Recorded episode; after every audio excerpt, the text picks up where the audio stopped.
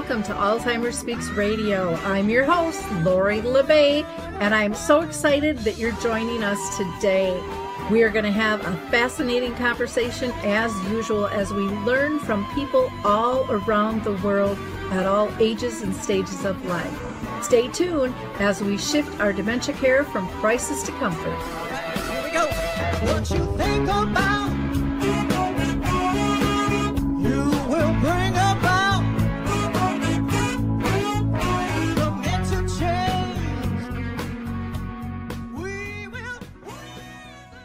Well, hi, everyone, and welcome back to Alzheimer's Speaks Radio. I am your host, Lori La Bey, and my own mother lived with dementia for 30 years, so I get this. And that is why I started Alzheimer's Speaks.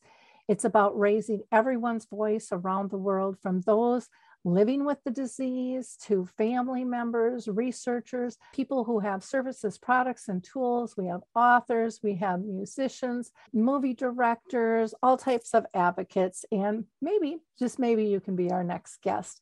Just feel free to reach out to me. I would love to hear from you. If you liked our opening music, it's called Clarion Call by the Mark Arneson Band, and you can download that on any of your favorite music platforms. Now, before we get into our conversation today, I always like to do a few shout outs. And so, first, I want to give a shout out to Dementia Map. Dementia Map is a creation with myself and Dave Wiederrich, who is the founder of the Memory Cafe directory. And Dementia Map is a resource directory with over 150 categories you can search.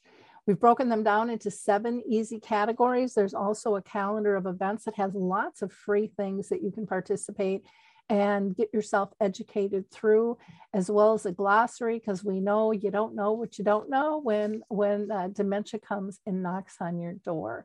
There's also a blog that has uh, wonderful articles as well. So go to dementiamap.com and um, check it out. Let me know what you think and if you are a service provider um, or have some information you would like to share on the site just reach out to me and i will make sure that you get all set up on that.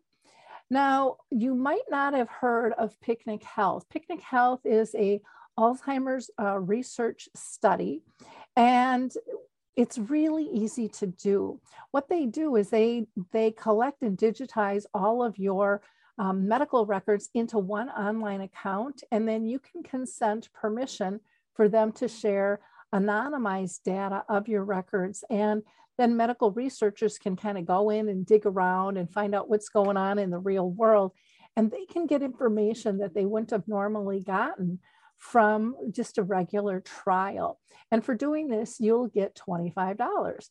So you can go to picnichealth.com forward slash speaks and sign up today. And if you are caring for someone with Alzheimer's disease, you can sign them up as well, as long as you have legal authority to do that. Again, just go to picnichealth.com forward slash speaks and pick up your $25 and push that research forward. Now, with the pandemic still going on, I know people are in need of support. And so, Arthur Senior Care continues to sponsor our Memory Cafe, Arthur's Memory Cafe, which is for people with dementia and their care partners. And we do that twice a month on the second and fourth Wednesday at 1 p.m. Central. So that would be 2 o'clock Eastern, noon Mountain Time, and 11 a.m. Pacific Time. We are doing that virtually during COVID, and so you are more than welcome to join us. Also, if you're in Minnesota, I do a Caregiver Connect program, and that is sponsored by Brookdale North Oaks and the Shoreview Parks and Rec. Center, and we meet at the Shoreview Community Center the last Wednesday of each month from 10 a.m. to 11 a.m. Central Time. Now, the last two months we have gone virtual. So, um, if that's of interest to you, reach out to me because we will definitely let you know where things are sitting regarding that. Next, we're going to hear from the Adaptive Equipment and Caregiving Corner, and they are experts on senior care. And they're going to highlight for us why they think the footbar walker is such an excellent tool. So we'll hear from them and we'll be right back with our guest. I love the footbar walker, and let me tell you why. It is the option for my toolbox that I've been waiting for. Let's be honest, there are some clients who, despite our best rehab efforts, just aren't able to return to performing a sit to stand transfer on their own. Now I can offer my caregivers an easier, safer option that doesn't involve hoisting their loved one up from a sitting position. I don't recommend this walker for all of my clients, but I do recommend this walker for those caregivers looking for an easier, safer option with transfers. I would also encourage other therapists to add this walker to their toolbox. It's kind of like having my own mobile parallel bars for the client to pull up on. Whether it's a family caregiver at home helping a loved one with Parkinson's or dementia, CNAs in a long-term care facility assisting their patients, or therapists adapting to client and caregiver specific needs, we now have a very safe and effective option to offer in the Footbar Walker. Check this product out at thefootbarwalker.com. That's it for today from Adaptive Equipment and Caregiving Corner. Have a great day and don't forget, if you can't do it, adapt it. Okay, so we're back and we are going to talk today about burdens, treatments, and potential cures for dementia with Chaim Ismail. And he is a German medical doctor and scientist.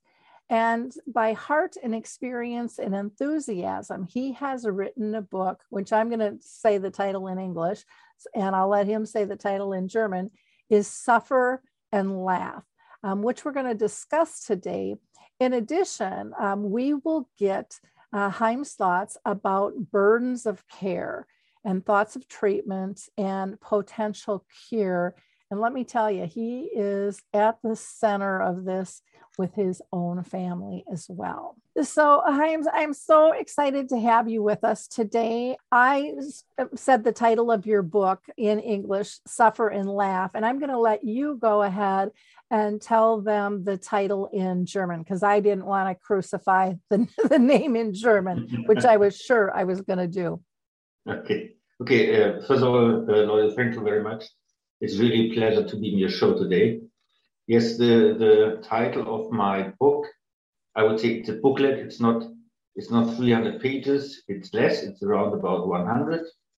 So it's short, but I hope it, it gives good overview about all that, what might be important for sufferers and, and um, family members. So in German, the, the title is Alzheimer Demenz, Leiden und Lachen. Okay, wonderful. Thank you. Um, now, before we get started, I always ask everybody if they have been touched personally by dementia in their own family and circle of friends. And so I haven't given anything away. Um, I just told them that you have definitely been touched, and I would let you go ahead and summarize that for us. Yeah, yeah. Thank, thank you very much, Lori. Yes, uh, if you have, have, would ask me some nine nine months ago, I would say I've never been in contact. So I know quite quite a lot of people, friends, um, colleagues, which have family members, which have friends or who have friends who, who suffer from dementia or in most cases Alzheimer's, but I was never affected or involved. But this changed rapidly um, in last spring when I was informed that my mother was diagnosed or is diagnosed Alzheimer's. And then all, all started. And it does just kind of all start, you know, once you, once it hits, there's kind of no going back you know yeah. with that diagnosis and all the pieces kind of start falling together in the in the puzzle that may have been a little bit confusing um, prior to. So thank you for for sharing that. You know you've you've written this workbook and did this come out of your dealings you know with your with your own parents?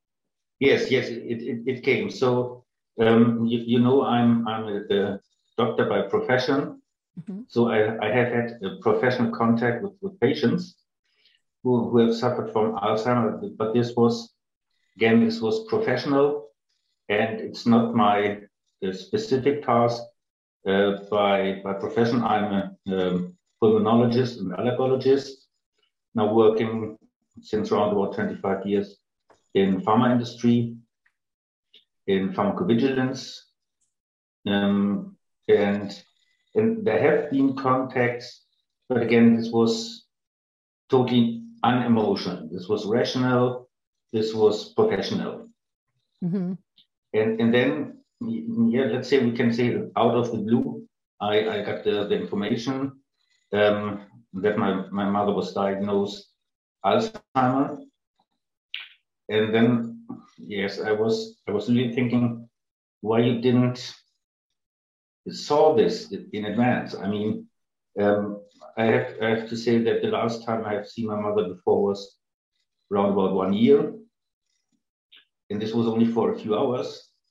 And my mother is 80 years old now, and yes, she's not 60, she's not 70, she's 80, so you think this this is normal aging, but then it turned out it's not. Yes, and then I was yeah confronted with quite a lot of things to do to think about, and um, yes, I had um, yes from today's point of perspective, I would say I had the chance to learn quite a lot. I had to in a very short period of time and even um, organize how to how to learn in a short period of time as much as possible. It's interesting when a lot of us are in the business of healthcare and you, you know about it, but when it hits your own family, um, everyone says it's really different. Did you feel that too? Yes, totally. So I have to admit that I'm, uh, no one of my friends would say I'm an emotional type. Mm-hmm. They would say, okay, um, he's a funny guy sometimes, but he's very rational. Uh, but if you are exposed to it and involved personally, uh, you change your role. So I, I was not a doctor. Um, suddenly I was the son of a mother diagnosed with Alzheimer. And then to come back, to try to look from outside in and uh, what, what I did um, after a few weeks, when I saw oh, it's really hard to, to handle that from an emotional perspective, from all the things I had to do and I had no experience in, I, I call it my project Alzheimer. Because in business, I'm, I'm used to make projects. And a project, uh, or one of the project definitions I, I very much like is a project is something innovative with a clear target you have never, never done before, and you should um, target very clearly what you want to do and time and resources. And that's it. I mean, in daily life, exactly that's it. Mm-hmm.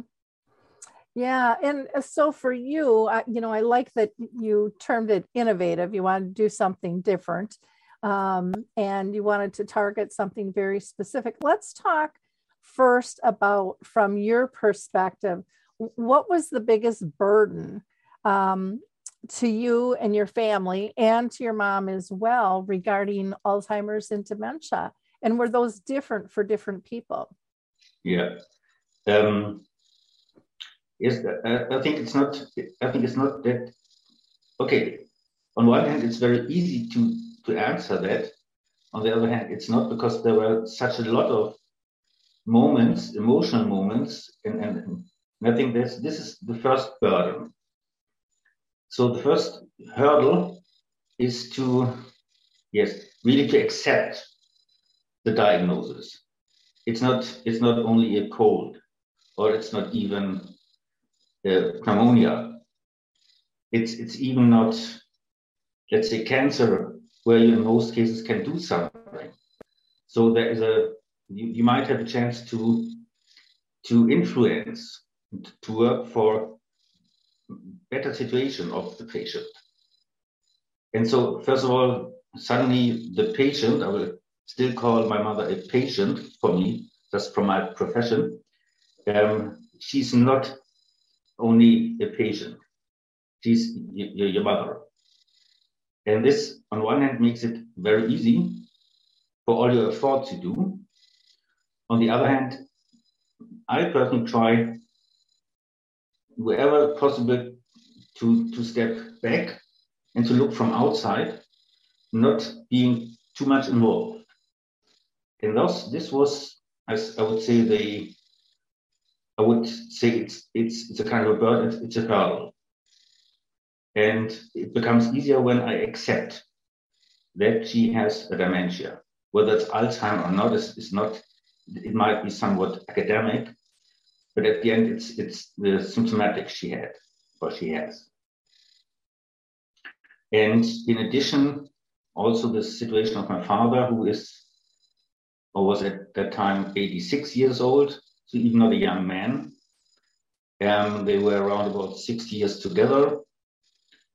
And um, for him, it was also a very difficult situation, which then, and this turned out some weeks ago, we talked before, Rory, um, he also starts to have dementia now.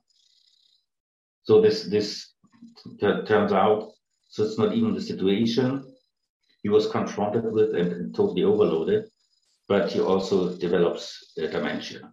Which and has to be really, really hard to be having two parents now that you're told have dementia. Are you close distance wise? Fortunately, after around about 25 years living in the south of Germany, I now turned um, some months before I turned to uh, turned to the north of, of Germany um, to Hamburg, where my parents live. So it's around about by car, let's say half an hour. But the, the I mean the, the distance in kilometers is not that problem. It's it's often the your day-to-day work, your all the meetings, all, all the stuff you have to do. And, and this was also very problematic for me, even if I made um, a date with them, some, sometimes they, they do not open the door. They never react. Although I, I know they, they, they are there. We had an appointment. Um, they did not open the, the, uh, the door only after 10 minutes ring or calling them or all that stuff, uh, which also is due to the, the disease there. So are they open to like giving you a key so that you can get into the apartment or because I know some families aren't comfortable in terms of yeah, sharing yeah. certain things. Yes, they gave me, and two weeks later they asked me to give back. And in addition, four weeks later they gave me again the key. In addition, four weeks they asked me to to um, give them back the key. So this was even not that easy. Mm-hmm. So it's a kind of yeah, I would say on-off relationship it's due to the to the disease. Have you met with them at all in terms of getting legal paperwork in order? Because uh, you know that could be a whole nother thing. And again, when there's resistance, yeah, it's really complicated. Yeah. Um, so fortunately, um, they they uh, made this legal papers in 2008. Um, the, the problem or the situation in Germany is uh, that um, you you may be asked by by the government whether you or a professional should take care for them. And I was I, I have to say I wasn't informed um, about the disease of my mother directly by my parents, but by government. Because um, um, the, the doctor of my parents um, started a, um, let's say, a request at, at the government mm-hmm. that they need some help. So, and then I, I was in this machinery, I will call it, all the professions except me. Because I was, wow. again, I was, I was, it was out of the blue, I was not informed about. I got a letter um, was a informed about this, uh, this um, care situation. And then I had a lot of calls, letters, and so on and so forth. And um, the situation in Germany is that there are quite a lot of dementia patients, but there are only very few people from government who take care of that. Okay. So it's a bureaucratic problem. Oh, wow. Wow. What has been for you the the most emotional piece of of dealing with all of this? I'm sure there's many. May I answer for three emotionals? Sure. Okay. Should not be more than three. okay, the, the, the um, there was one. Let's say, let's, I, would, I would say it's, it's a kind of a story. Um, when I visit my parents, I was sitting with my my mom on the balcony. Was was a warm, sunny weather in September, and I thought, okay, today she has a quite good day. But then I I tried to to see whether my impression is true. And then I asked her some very, I would say, easy questions. So, so starting with, uh, "Hey, mom, do you know uh, what day we have today?"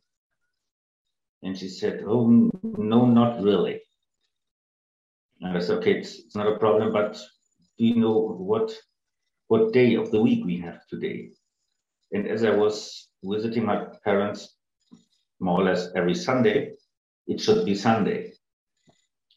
And she even thought about that one minute, two minutes.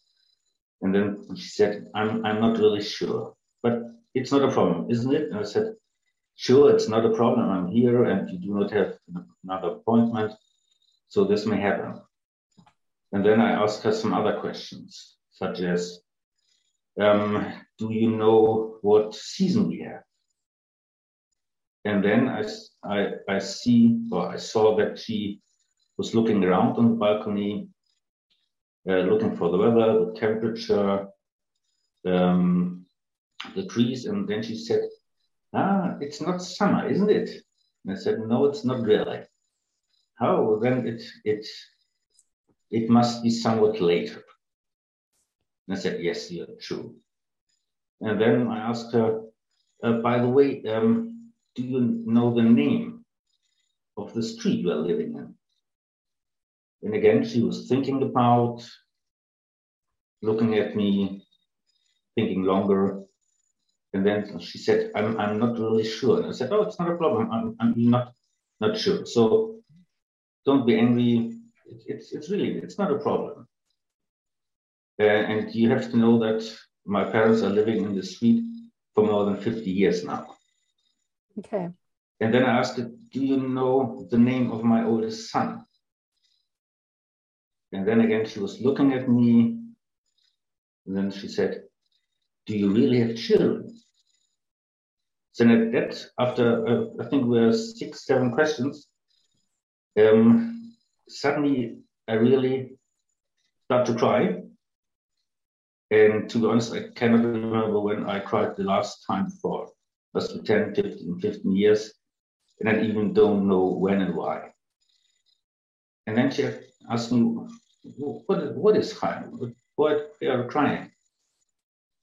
Um, and then I told her that for me it's so so hard to see that she is not oriented whether in time nor in location. And then she said, "You do not need to cry. I'm I'm not unhappy. I, I feel well. And everything will be fine. And so let's say that the contrast between what is fact and what what she feels. It was it was a kind of bizarre, I think. Mm-hmm. And okay, then um, it was a very nice afternoon after that, but this was very very emotional. Yes, and the, the, the second emotional point was um, some weeks um, ago when it turns out, as I mentioned before, that my father also has dementia. And as I said before, it was not that easy to accept that my mother has mm-hmm. Alzheimer.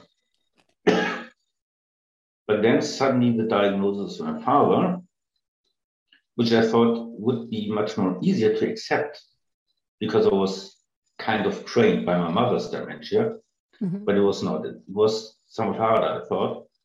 And I even thought at that time to stop my, my book project. And I started the book project just to, to write down these anecdotes, these stories, just to cope a little bit with the situation. But at that time, I really, really thought to skip that. But obviously, I did not. which is good you know with both of those situations it's it is hard to accept um, but what i loved with your mom was she said it's okay you know i i'm i'm okay. And i think that's what all of us as care partners have to get is we have to get out of our head and our yes. loss. And and that that took me a long time. You know my mom lived with dementia for 30 years and i came up with a tool called your memory chip. And i decided i had to put her first before any of my to-do lists or any of my visits and it was it really exactly what your mom was saying and i had to focus on was she safe? Was she happy? Was she pain free those were my objectives you know to kind of just make sure that she was okay versus getting things done you know doing those tasks which are are busy work and stuff for us. Yeah.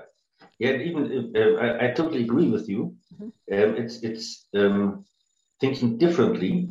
Mm-hmm. um, um, it, it is totally different when you are a, a medical doctor you're not in the center you're just around the patient mm-hmm. But in this situation, I was with my mother and I'm, I'm now with my father. For some reasons, it turns out that that sometimes I was in the center, whereas my, my parents parents should. And again, this is what, what I meant with stepping out, looking from outside into the situation, just mm-hmm. focusing on on my parents. And yes, um, I, I I think it's um, so what, what I tried to, to do when, when I'm visiting them was to, let's say we had three hours time together.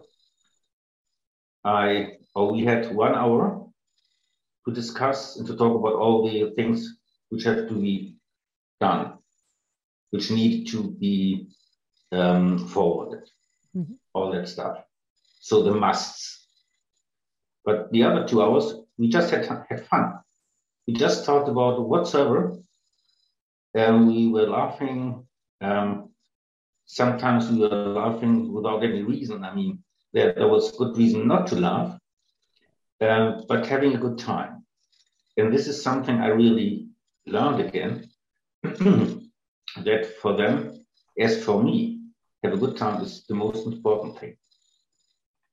Yeah, I agree. And I think so often as family members, we give up the laughter and the fun because we take disease so seriously and and we give that over to our relationship and yet laughter you know i haven't met anybody who doesn't like to laugh who doesn't appreciate having a good time because you're just you're you're relaxed and you're present in the moment. I mean there, there's so many benefits to you know physically um, and physiology wise to laughing you know the the chemistry changes um, and there's you know creates memories which are all emotional.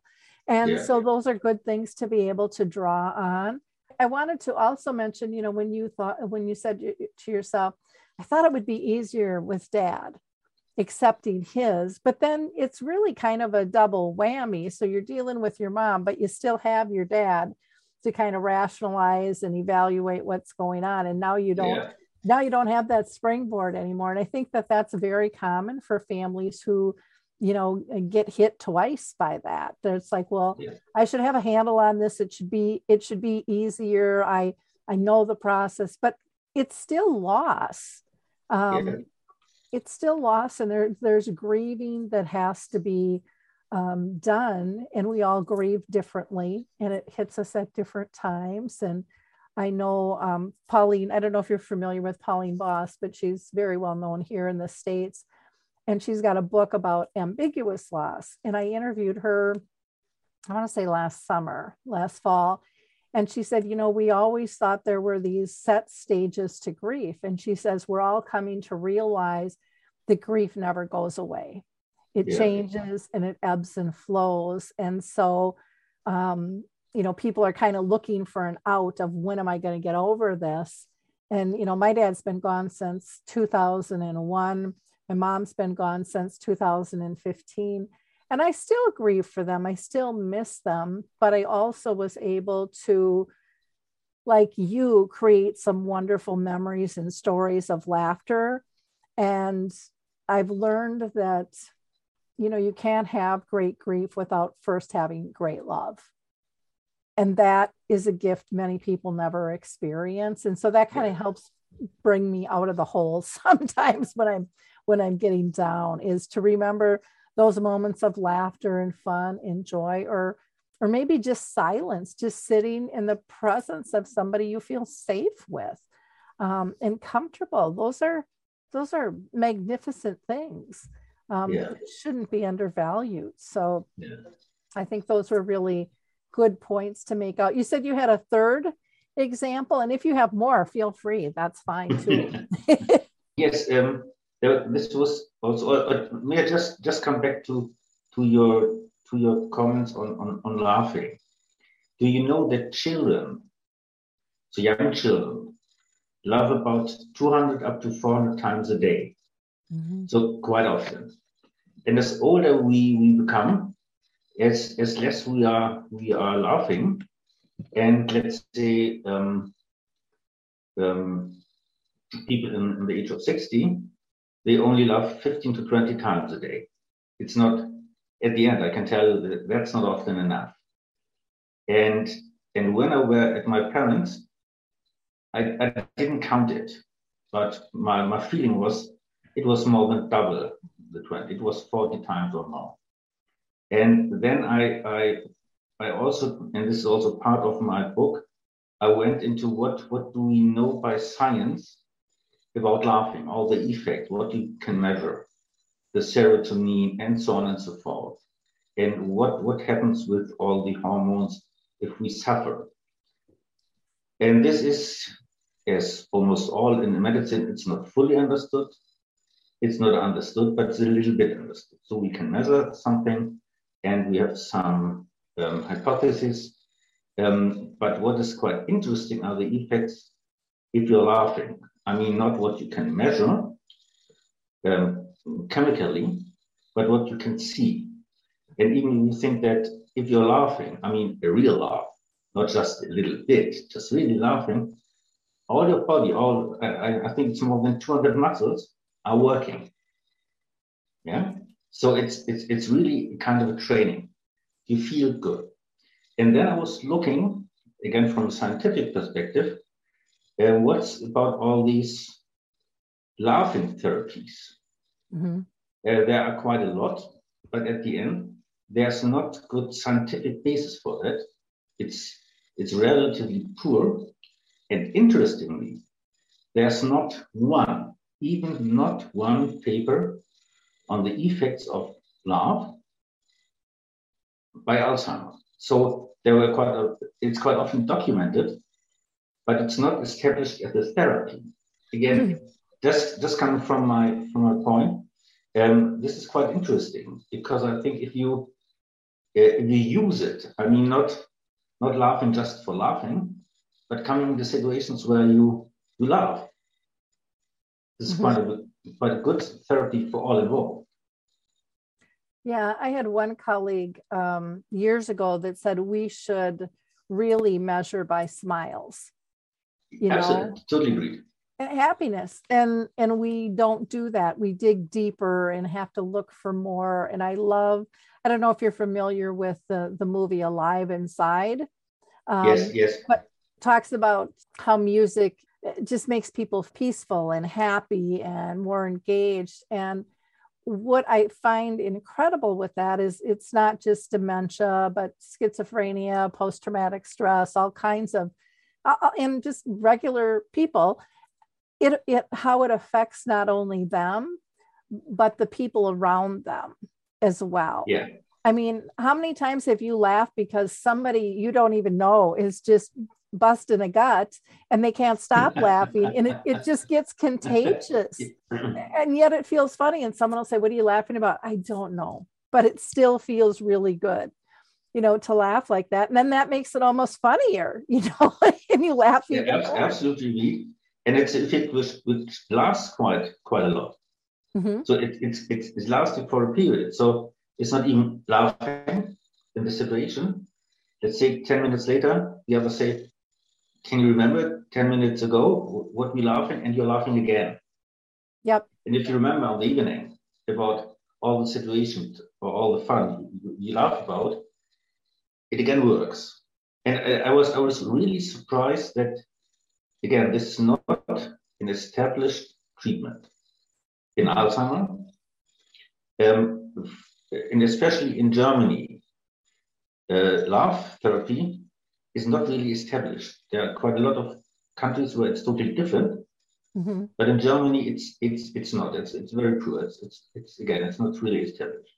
There's a lot of um, laughter yoga people that are yeah. out there, and um, mm-hmm. you know, I participated in some of those groups, and people go, ah, you know, it's a forced laugh, and it is in the beginning, and then all of a sudden, it's just not you know it's just funny and it's fun and you can um, and i've seen this done of course with people with dementia and the eye contact that wasn't there before is now very easy for them to engage and you know the different motions that might be happening it's it's kind of magical to watch you know with that why do you why do you think we don't have laughter you know as a prescription or music as a prescription um, in terms of therapy? I will tell you, I, I do not understand. Mm-hmm. Uh, because why it's um, quite often you are, uh, uh, I do not fully understand. There might be quite a lot of answers, hypotheses, comments. Um, so, um, just starting with what is so problematic in, in clinical trials? Often it's the, the measurement of the endpoint. Um, without any doubt, as you said, counting smiles a day over a period from the start to three months later. It's so easy, isn't it? Mm-hmm. Just count it, count it. Um, it's a cheap, it's a, it's a totally cheap treatment. It doesn't cost you anything except time, which might be very expensive, but it's time. It's not, not money. And you have to do it standardized. Um, and what, what I see is this might be another reason. Perhaps we we aim or our targets for treating Alzheimer are too high. Mm-hmm. Um, quite often people say, "Oh, we need a we need a treatment um, to stop progress." We said to to not starting the the, the disease or, or whatsoever. But at the end, I think um, we we also at least at, at this point in time, come too late with early intervention. Because when we see or when, when Alzheimer's diagnosed, it might be 10 to 15 years ago when it started with all these molecular changes. And this might be something for the future. And I think there's also some, some good evidence that we might have some of these tailored drugs in 10, 15 years but what we can do now, in particular, if we look what these drugs we have available now are effective or are not, or have side effects without uh, having a good efficacy, um, what we're looking is symptomatic treatment. Mm-hmm. Okay, and what what should we better do than making the people feel good with laughing? I think it it, it should. Uh, I think we should think differently. Yeah. It should be more innovative, not not only um, or, or starting from scratch. Really starting from scratch, having a hypothesis which has already been proven by daily life experience, and then put it on the scientific base. Well, I think it's interesting when you talked about, you know, the expense, and yet the expense could be time. Yet you look at the expense the drug companies have in terms of developing these drugs. I mean, millions and sometimes billions of dollars on yeah, this. yeah. And if yeah, and if I, we I, took those funds and trained our staff to, yeah. you know, maybe count smiles, you know, it's a double whammy because, you know, yeah, it's taking time, but if we invested it in education and did a trial in terms of looking at our collateral a little bit differently. We're going to build on relationships. Um, everybody's going to learn this technique. We're going to slow things down. we're going to stop thinking that there's a magic bullet that's going to fix everything and we continue on with this fast-paced life when we ignore human need out there. And you know especially through covid we've seen the impact multiplied by isolation and disconnection and people you know lacking in purpose. All of that goes away through laughter. I mean you know when you're doing this together you're getting rid of the isolation. You're getting rid of not feeling purposeful or not feeling connected. And you know i talk with a lot of people living with dementia and they say you know those that are advocates and, and really out there that they've never felt as purposeful in their life as they do now living with this disease. And they're grateful.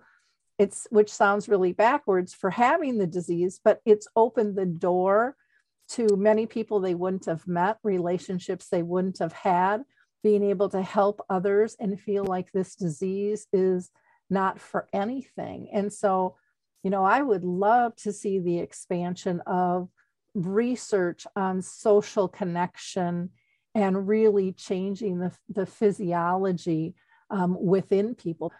Yeah, I, I, totally agree, Lori. And um, I mean, as, as already mentioned, I, I worked for pharma and biotech industry. Mm-hmm. And I worked for um, research and development. Then I changed into, into drug safety, what we call pharmacovigilance. So I think I have quite a lot of experience about these business. Mm-hmm. And uh, to be honest, it's a business. So if a company tried to develop a new drug, this is on one hand to do something good without any doubt. Otherwise, you can make another business. But you want to earn some money. You have to. I mean, for, for several reasons. This is our, our system. And um, to be honest, you will not ever earn quite a lot of money with laughing laughing is for free, except the time. So for free doesn't mean, mean money. You know, it, it's free, but there could be there could be educational programs granted not near to the $56,000 you know for treatment that this new med came out yeah. um, but i mean I, I look at even like with alive inside you know people had talked just think if we could prescribe an iPad and getting that loaded, that would be under a hundred dollars probably. I totally agree with you. I just I just uh, stated what the current situation is. Yep. Yep. So and to to to to get money, there are quite a, a quite a lot of different pots where where you can get it. Mm-hmm. So from government, from societies, and so on and so forth. Um, and even if you can say, okay, we can earn some money or we can do it for free, but it has to be paid. Mm-hmm. So again, we, we are at a stage where we should think differently without uh, not keeping in mind that we need money. Mm-hmm. But again, yeah. this is this is unfortunately this is still innovative. Mm-hmm. I mean, it's it's 2022, and we know since I mean, in, in the, the old Greeks, they, they know about the positive effects of laughing. I mean, and now, as mentioned, it's 2022, and we still do not apply systematically, although we know that. Yeah.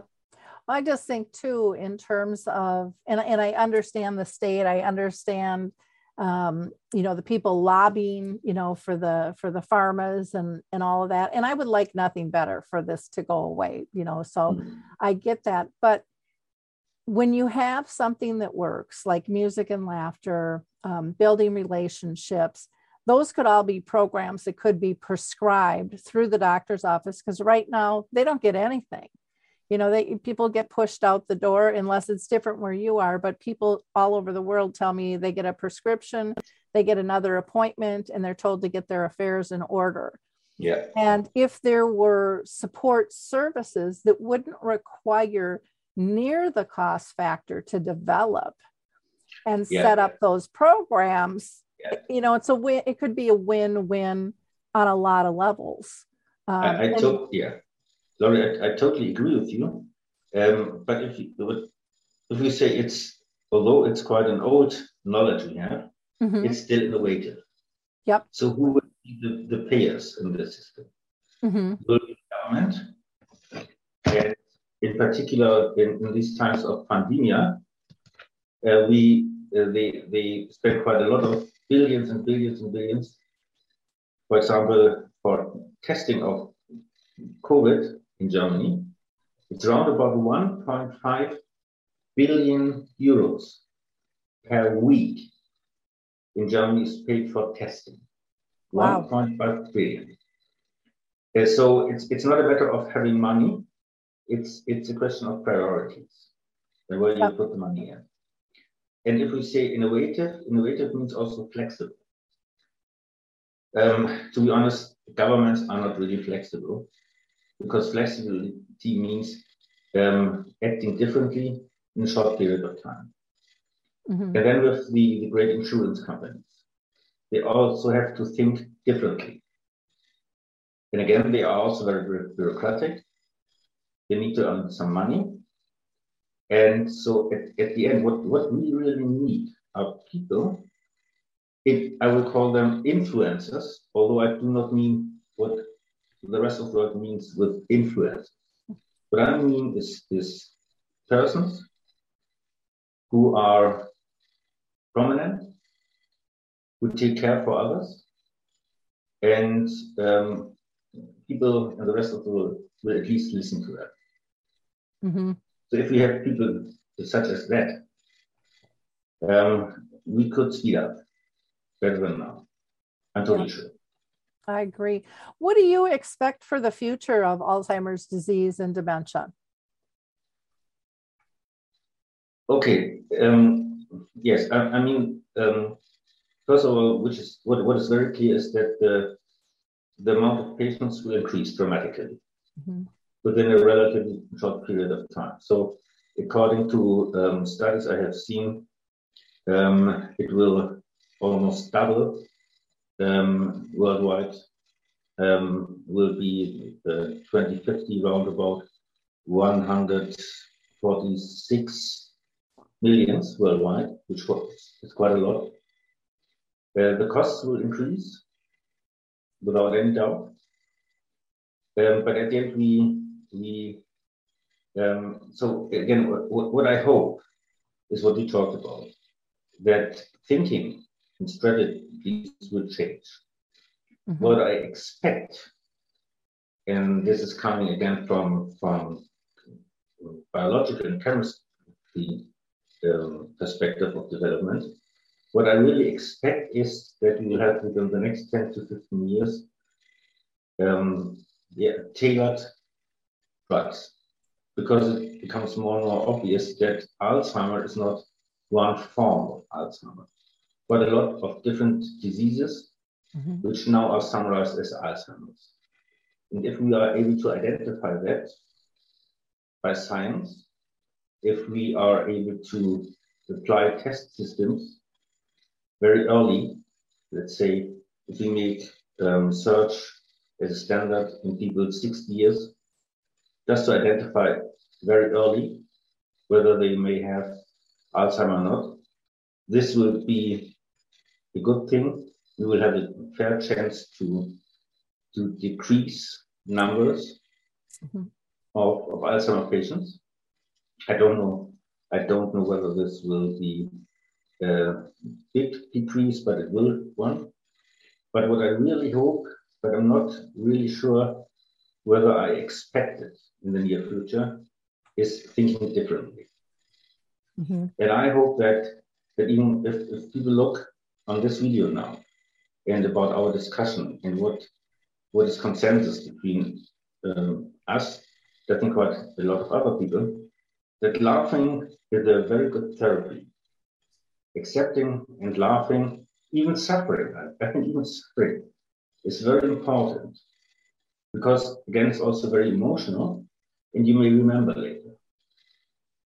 Yep. And not Oh, you, you remember as as well as for funny things. mhm. So just expectations, we will um, increase science with good efforts and good success, and hopefully we will change the let's say environment for more innovative and more social aspects of therapy. Yeah, I, I agree.